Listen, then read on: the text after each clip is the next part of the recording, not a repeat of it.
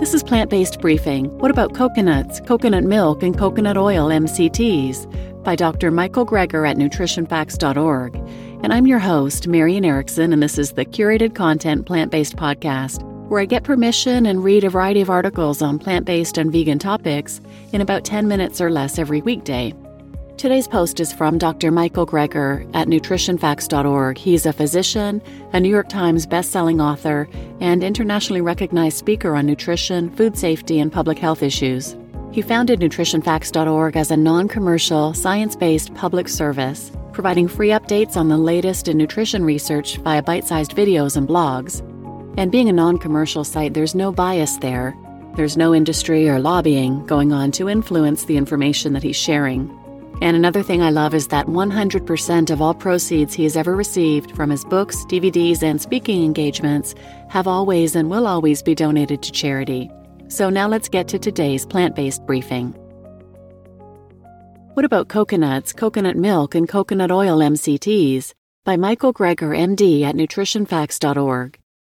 Do the medium chain triglycerides in coconut oil and the fiber in flaked coconut counteract the negative effects on cholesterol and artery function? Studies of populations who eat a lot of coconuts are frequently cited by those who sell coconut oil as evidence that coconut oil does not have negative effects on cardiovascular health.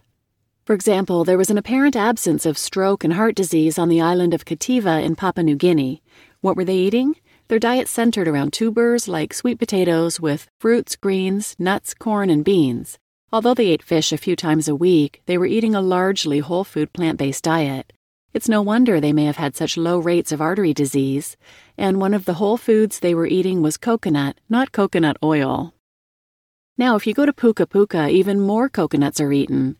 There's even an island where coconuts make up most of what people eat, and they do get high cholesterol.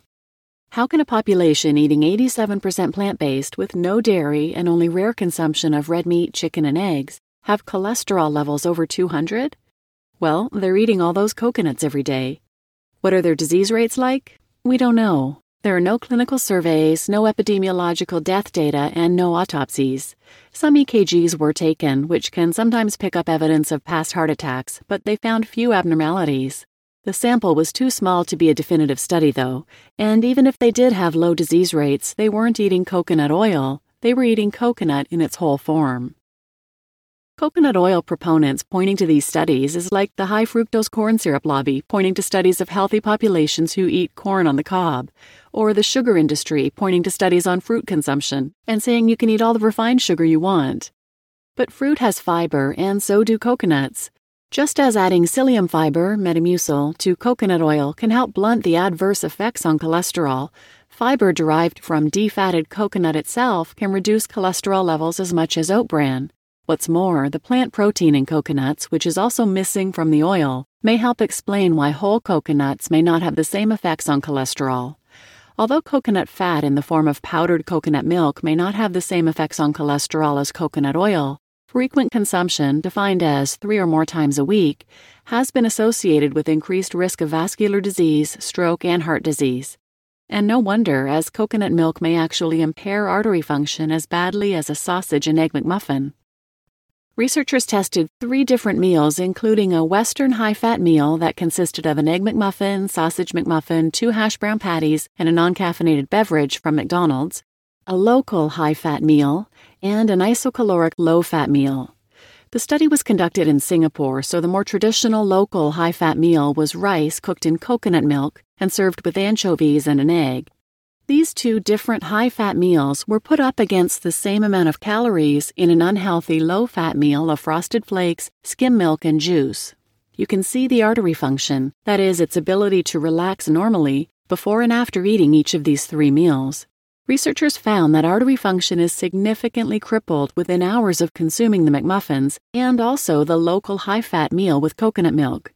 So, whether the fat is mostly from meat and oil or from coconut milk, the arteries clamped down similarly, whereas that horrible sugary breakfast had no bad effect on artery function. Why? Because as terrible as the Frosted Flakes meal was, it had no saturated fat at all.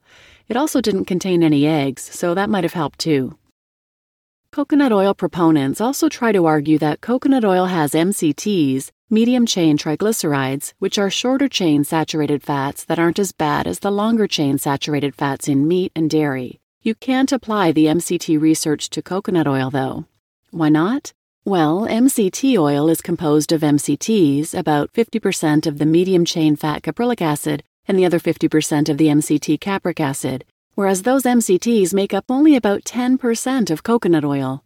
Most of coconut oil is the cholesterol raising, longer chain saturated fats, lauric and myristic. It is therefore inaccurate to consider coconut oil to contain either predominantly medium chain fatty acids or predominantly medium chain triglycerides. Thus, the evidence on medium chain triglycerides cannot be extrapolated to coconut oil. It's actually quite a common misconception that the saturated fat in coconut oil is comprised of mainly MCTs. Actually, as we discussed, coconut oil is mainly lauric and myristic, both of which have potent, bad LDL cholesterol raising effects.